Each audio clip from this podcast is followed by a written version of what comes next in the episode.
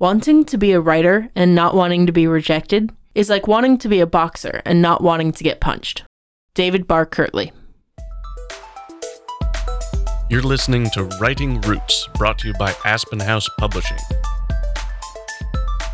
Welcome to Writing Roots. I'm Lee Hull. And I'm Lee Esses.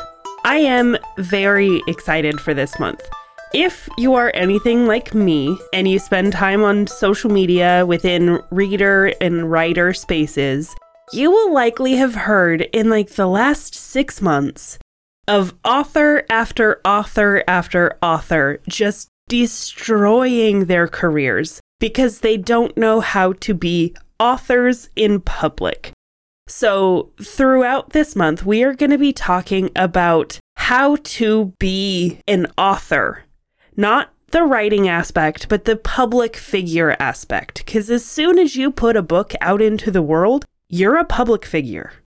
It's very easy to absolutely tank your career. And we've seen in the last six months or so at least five or six well known authors and a couple of debut authors as well absolutely tank their career for good because of their conduct in those public spaces. We will try to minimize pointing out names of these authors because honestly, it just brings them more attention. It makes them just a little bit more famous because of their immature, naive, or simply bad takes on things and their bad behaviors. But we will be using these modern examples. So if you've already heard the story, you might know the name. If you think it might be that one, yeah, it's probably that one. There are a couple of really big ones out there. If you want to do the research, it's definitely not hard to find. So, today's episode is about one of the biggest things that can set off an author into this downward spiral that hurts a lot of people around themselves and completely trashes their career. As you decide to put your works out into public, as you decide to hand it over to readers, to reviewers, to agents and publishers. You need to get really comfortable with one thing rejection. People are going to reject your story, your writing, your book, you. It's just how it is. If you're not emotionally in a space for that, then we advise you to go back a couple of weeks now and check out our Choosing to Monetize episode. Because, like our quote said, being an author comes hand in hand with being rejected at some point by some person out there. It's going to happen. First up, we're going to be talking about specifically being rejected by readers. Because we tend to focus on self publishing, you are your own publisher. You are sending your book directly into the hands of readers, and those readers might not like it. Just in the last week or so, there was an indie author who has been absolutely blasted on BookTok because she called everybody who leaves a less than three star review an a hole. Because apparently, simply writing a book deserves three stars? What? Yeah. And it is a unfortunately common occurrence. I have seen so many indie authors in the last six months or so destroy their potential because they got onto public spaces and just trashed people for leaving them average reviews. Readers are allowed to not like your writing. And it has nothing to do with your writing more often than not. And I want to point out that no one is in the wrong here. They aren't being mean for leaving one star reviews. You aren't wrong for writing your book the way you did. There can be a lot of reasons that you're getting one star reviews if you get a couple of them, and some of that might be your marketing. It could be that you're sending the wrong message through your marketing. It could be that it's getting to the wrong audience. It's possible you haven't found your people yet. It's easy to fix. You just have to keep trying. But you have to also understand that reviews, reader opinions, they're not for you. And we will talk about that more later this month. So, what about contests?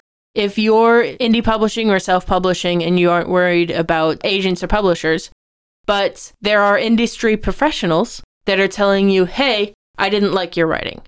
One thing to remember with a lot of contests is that, much like traditional publishing, contests rely a whole lot on luck and just a little bit on skill. My friend, the composer, has participated in composing contests, film composing contests, for a year and a half, two years now, from this one YouTuber. His name is Ryan Leach. And he released a really good episode after he got rejected from his own writing contest. So he put out a video on YouTube talking about the whole experience and what this means, and a lot of the reasons that even the best things in the world can be rejected in a contest. It could be as simple as the judge that has your book in their stack could have just had some really bad sushi and they are in a bad mood and they're rejecting everything wholesale. Or they filled all their slots already before they made through the whole stack. So now they're just wholesale rejecting everybody that is at the bottom of their stack. All you can do in these situations is try again. Better luck next time.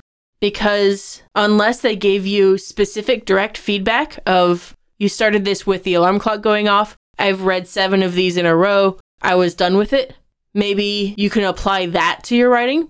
But for the most part, if you get rejected, and especially if you don't know why, because that's very common, just assume you are part of the bottom of that stack and move on. Find another contest, maybe one that's more your style, and submit again. Because quantity means a lot more about your character as an author than a single win or a single loss. And that is going to help with our next couple of types of rejections. If you decide to go the traditional publishing route and query for an agent, understand you're going to find a lot of rejections before you ever get your agent. What helped me when I was pursuing traditional publishing was understanding the purpose of an agent. A lot of an agent's job is not only to gatekeep the publishing world, but to guess at what the future of publishing will look like and hopefully have that book in their arsenal for when the crystal ball's predictions come true. If your current project doesn't fit into what the crystal ball is telling them, then they're going to pass on you. That doesn't mean that you're a bad writer. That doesn't mean that someone else won't pick you up. That means they're guessing these lotto numbers and you don't have those lotto numbers on your ticket. That's all it is. Aside from what's going to be trending in the market, they are usually connected to a couple of publishing houses that are requesting specific items. And if you don't fall within that, if your story does not fall within those spaces that they specifically are looking for, that they have the connections to get you to, then you're going to be rejected. Your writing could be perfectly good, but they're an agent looking for romantasy submissions, and you just handed them a horror thriller. I like to think of finding an agent kind of like dating. No one's in the wrong for rejecting anybody. It's just finding the right fit for you and them finding the right fit for them. If you get rejected, you're both better off than if you let the relationship move too far. The biggest rejection that a lot of new and aspiring authors fear is going to be that rejection by a publisher. So much of, especially the new author experience, is submitting to and being rejected by publisher after publisher after publisher, which can be disheartening on the whole project, but is a necessary part of the process. J.K. Rowling got rejected repeatedly with her little Harry Potter middle grade fantasy book. You have to think of it like this pretend that you own a pottery shop, and someone comes in and says, Hey, I really want you to sell these wonderful homemade gluten free cookies. They may be wonderful, they may taste great, but it doesn't matter how good the cookies are. You're a pottery shop owner. You don't sell cookies. You don't have the right permits to sell food. So you're going to tell them no because it's just not what you sell. The publishers are doing the same thing. They're focusing on certain books, certain types, certain flavors that they are projecting will be really big soon.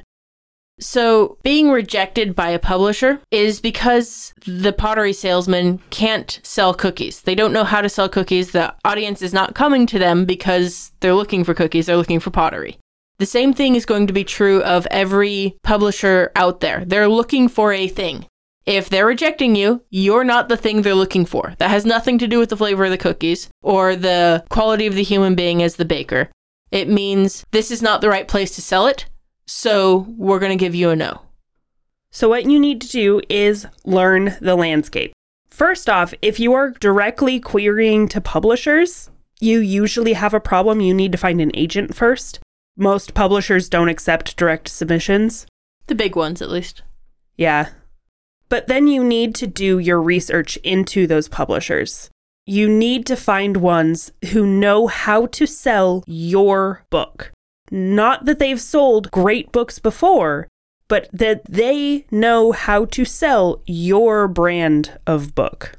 A lot of learning the landscape is Googling. It's asking and learning about other authors, talking with agents if that's a possibility for you, and going to conferences and talking to the people who are acquisitions for these publishers.